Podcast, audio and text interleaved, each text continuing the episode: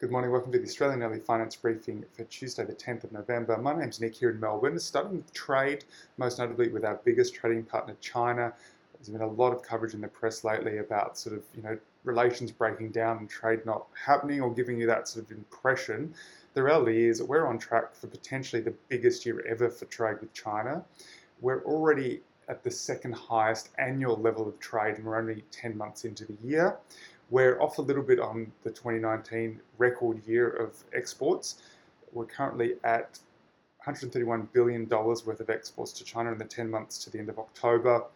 In U S dollar terms, that's a little bit lower than where it was last year, so down six point one percent, but definitely very strong. In addition to this, we've got news that some of the big mining companies are sort of increasing their ties with China. Firstly, Fortescue Metals, they've always been very, Andrew Forrest has been very sort of positive on strengthening ties with China. The, his company, Fortescue Metals Group, is owned, has a large number of shareholders that are the Chinese steel companies, et cetera. So he does have some sort of interest there. But they've come out in the Australian mentioning that they've signed um, five point five billion dollars worth of M O Us. Obviously, M O Us don't really mean that much, but if they were to turn into actual formal sales contracts, that would be uh, worth five point five billion dollars, deals with some of the biggest iron and steel companies in China, and also a strategic co- cooperation M O U with the Bank of China. In addition to this, B H P, which is based just up the road here in Melbourne, they have signed an agreement with China's biggest steelmaker, Baowu, to spend thirty-five million US dollars over the next five years on research to cut carbon emissions in steel manufacturing. So interesting times there. There's probably some issues as well. Maybe these sort of trade fears will do Australian industry or export industry good in the long term by getting them to explore other markets, diversify.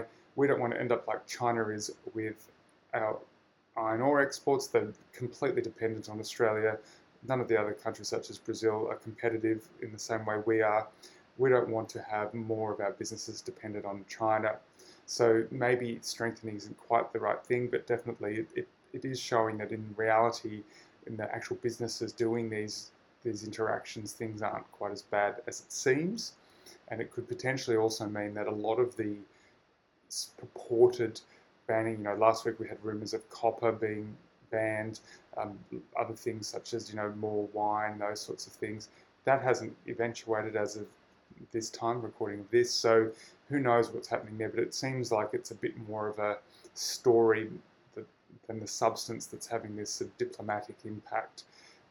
Dare I say, there could be more announcements of particularly relatable household items, you know, wine and things that really stand out in households that would sort of alarm the, the broader populace that could be announced. So let's look out for that. But certainly in terms of the actual real dollars getting changed hands, things are looking pretty rosy. Now, if you're watching the video version of this podcast, you'll see that the Russell futures are trading up tremendously, almost seven percent pre-open this morning, and that is in line with a lot of risk on trade today. We've got oil surging, the Australian dollar surging over seventy-three US cents. What else? The S and P's up almost four percent in, in pre-trade, so lots of heavy, heavy risk on trade. We've even seen things such as the solar industry in China trading up yesterday. So according to Bloomberg, there are the Longi Green Energy Technology Company, the world's largest solar company by market cap, rose one point two percent in Shanghai. On Monday, polysilicon maker G C L Poly Energy added six point six percent in Hong Kong. And then as, as well, wind power. So Goldwind Science and Technology climbed seven point three percent. So very strong signs there, and that's due to, you know, Biden's election promise that he'll eliminate carbon emissions from the U S power sector in the next fifteen years, so by twenty thirty-five. So strong signs there, and it's a day full of green, or a night full of green in the markets. In addition to the barrage of positive news today, we have news that the leading coronavirus vaccine candidate, the one that's taken the lead anyway, the Pfizer-BioNTech mRNA vaccine, has been found they've reached their trial, phase three trial threshold of infections. We mentioned a few weeks ago that most of the trials upped their minimum target of, of infected cases to prove efficacy. And they've actually, by the time they agreed on the increased threshold, apparently because of the, the new wave in Europe and the U S, that they'd already reached that new lifted more higher to achieve threshold.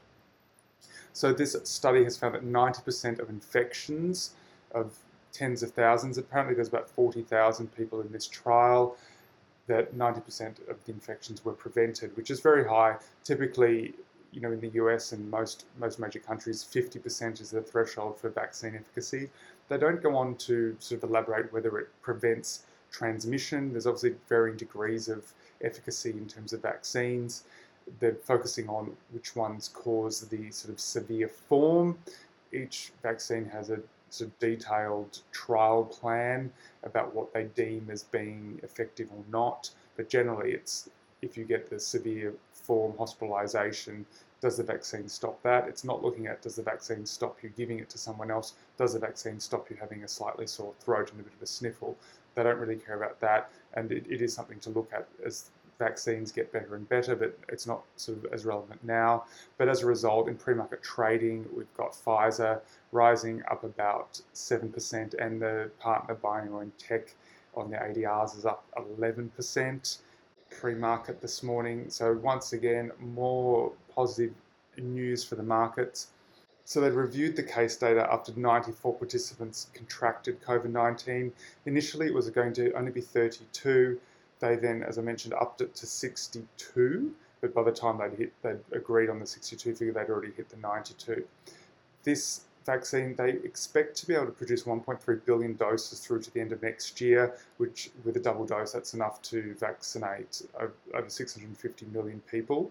But they don't expect more than fifty million to be ready this year, but it's potentially going to be approved by November. So they need two months of safety follow-up data, which they expect to be in the third week of November, so not far from now, and then they'll be able to apply for emergency authorisation in the U S this month.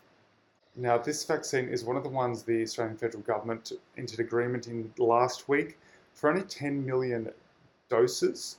So I'm not sure what that means, whether it's ten million individual shots, which means it can treat five million people, or whether it's sort of twenty million shots because they require a double dose. But that could mean that at least the high risk portion of the population, healthcare workers and the aged, could potentially be vaccinated by this vaccine well before the other vaccines are ready. And moving to the market now, about two hours before the U S Open, the S and P's up about three point three percent.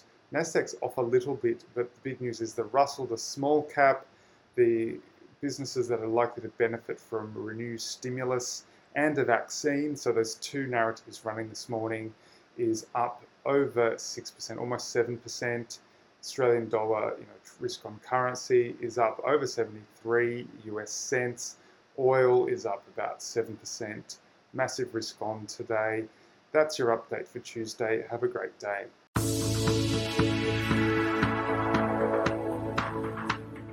This podcast is for investment professionals only and should not be relied upon by private investors. The podcast is provided for informational purposes only and does not constitute financial advice. The values of investments can go up or down, so you may get back less than you initially invest.